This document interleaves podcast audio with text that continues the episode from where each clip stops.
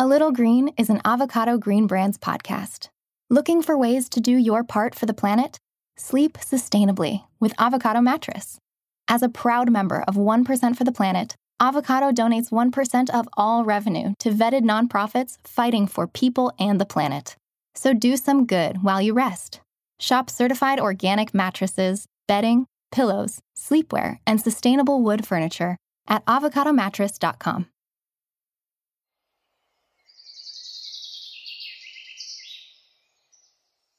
Sometimes my friends say, Why do you feel like you need to identify all these birds?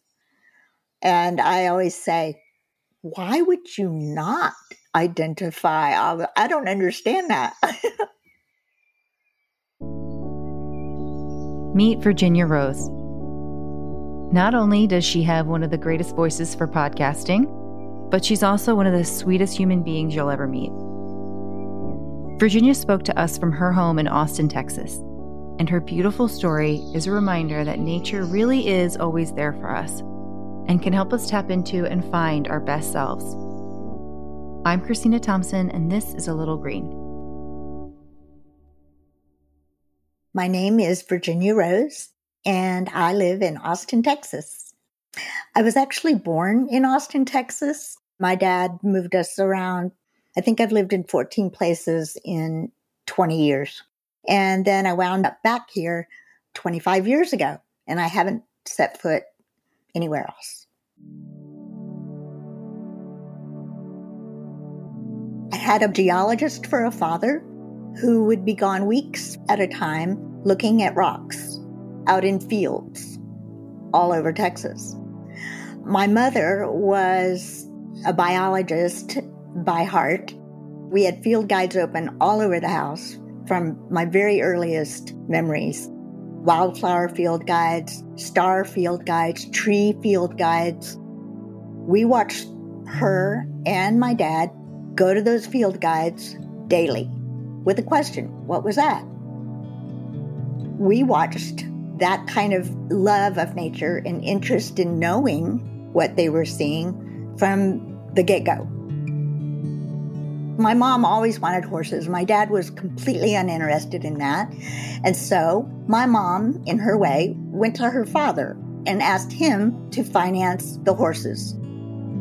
He financed the stable that was built on our property.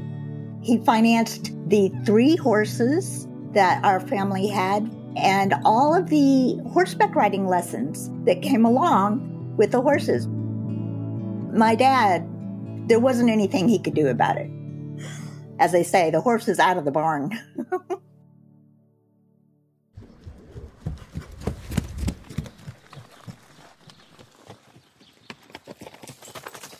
the lessons were so fabulous. I remember walking into that arena and the smell of the arena and the thick dirt, the smells of the horses and the manure, you know, all of it was so rich. I don't remember any hard hats, at least not in training. With respect to the horses, they were our priority. There was nothing else. There was horseback riding and school. Everything else was about being with our friends on horseback. We were part of a serious community of horseback riding people up in the mountains the main focus of this group was not to be big fancy show people and not to spend a ton of money on a horse or gear. The goal was to be out in nature on your horse. We were a backpacking family, and by backpacking, I mean outback backpacking. My dad was like a trail master, so we spent a lot of time in the woods catching our breakfast. That's how it was every morning. So that was all normal to me. I was brought up with all of this love of nature and not just love. I mean, a sense where I am ensconced and I'm learning how to be a person by myself in nature. I'm eternally grateful to my parents.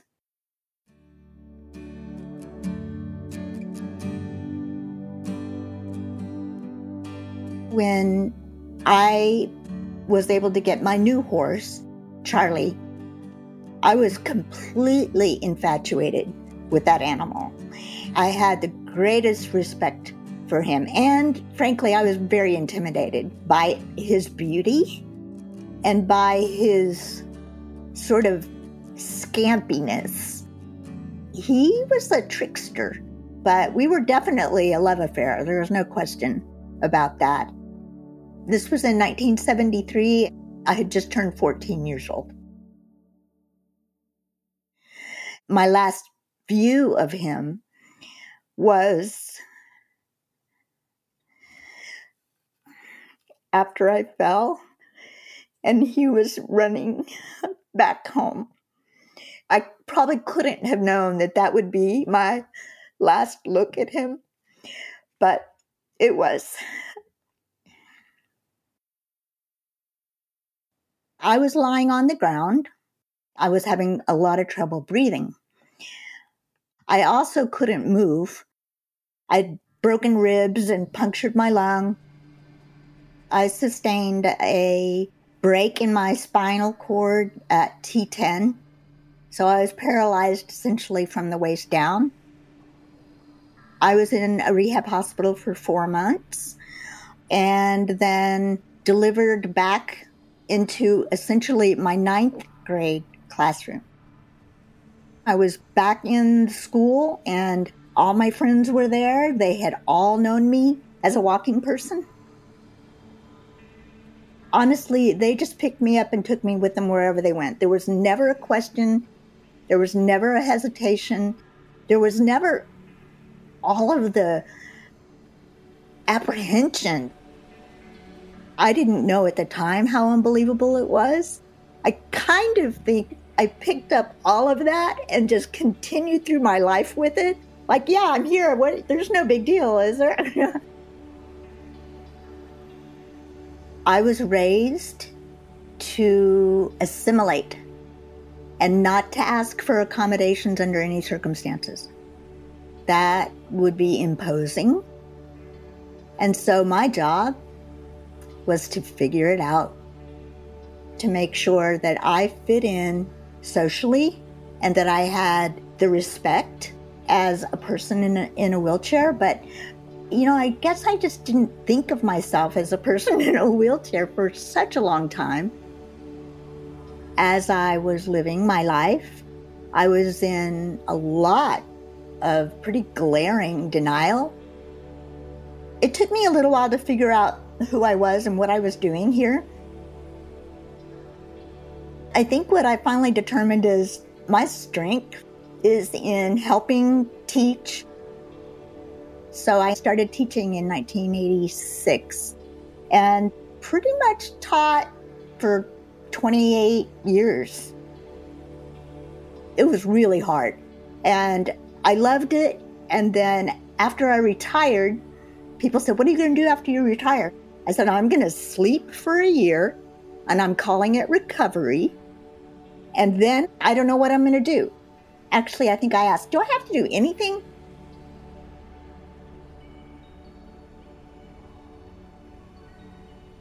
I was driving home from school on a Friday night looking for something fun to do, and I heard that there was a birding seminar at a nearby church. And so I thought, that sounds interesting. I found myself there, and that was it. I immediately signed up for all the birding classes. It didn't dawn on me that a person in a wheelchair couldn't do it. I showed up and all of those field trip leaders just took me with them wherever they went.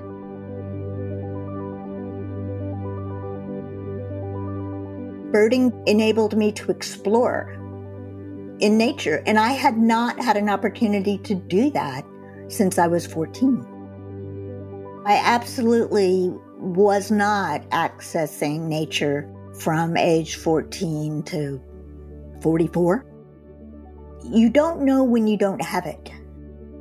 And then when you get it again, you're like, oh, I see now. For those 40 years, I was struggling to be something or someone And then the minute I stepped away from that and into nature, I'm delivered. I realized it right away. And oh my gosh, it felt like a homecoming. I felt like I'd arrived to my real life.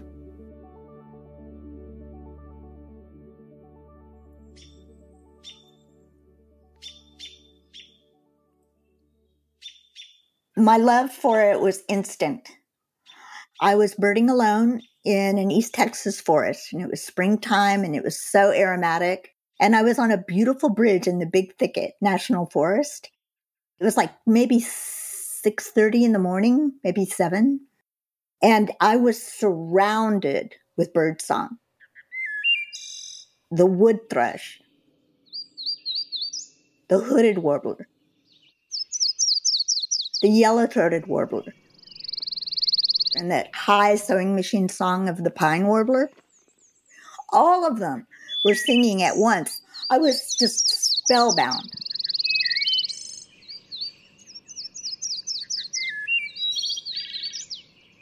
I sat there and I thought, oh my gosh, this is my very best self. And I am happier than I have ever been.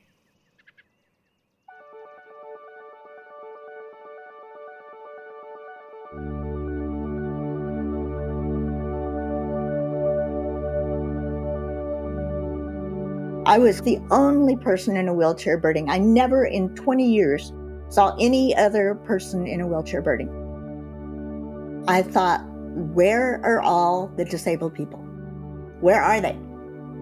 And so my mission statement came to me, which was find disabled people and bring them to bird so that they too can have that experience of being on the trail, recognizing their best selves, and achieving a happiness that I did.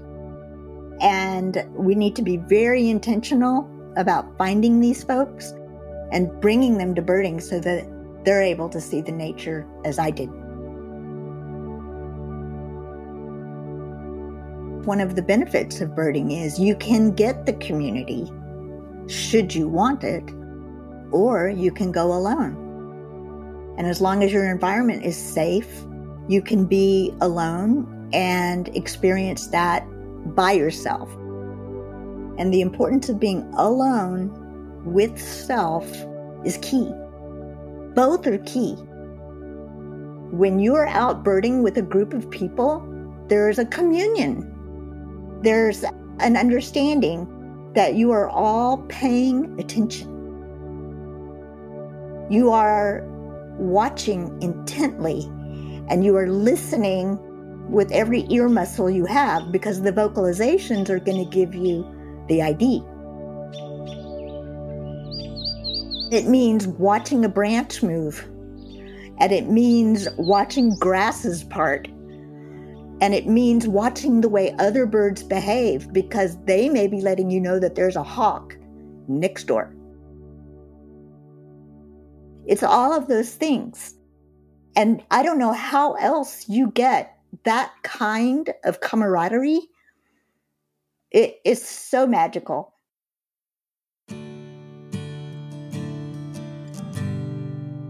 I started birdability sort of on a whim not having any idea what would happen. And as it turns out the world was just waiting for someone to bring it to the forefront. The mission first and foremost is finding and bringing disabled people to birding. The second goal is to make sure that birding locations are physically accessible. It meant then that we had to create a welcoming and inclusive birding community, which means helping people, field trip leaders, chapters, park rangers, helping everybody learn how to be welcoming and inclusive for people who are neurodivergent or for people who are blind and or for people who are deaf or you know people like me who have a physical disability. So it's a lot of work.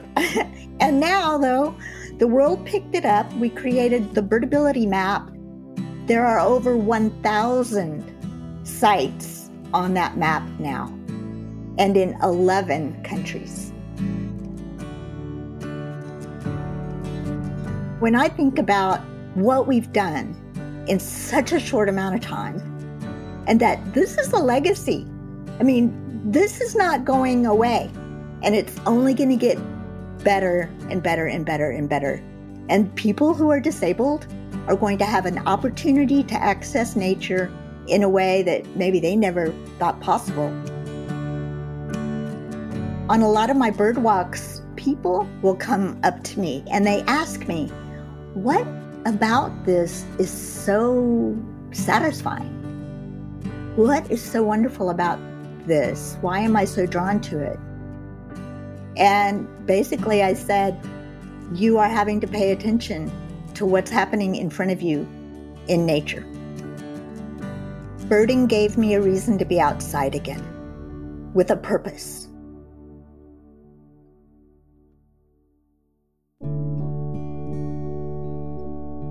Through Birdability, Virginia shares loads of fantastic resources for anyone interested in birding, from guides and maps to events.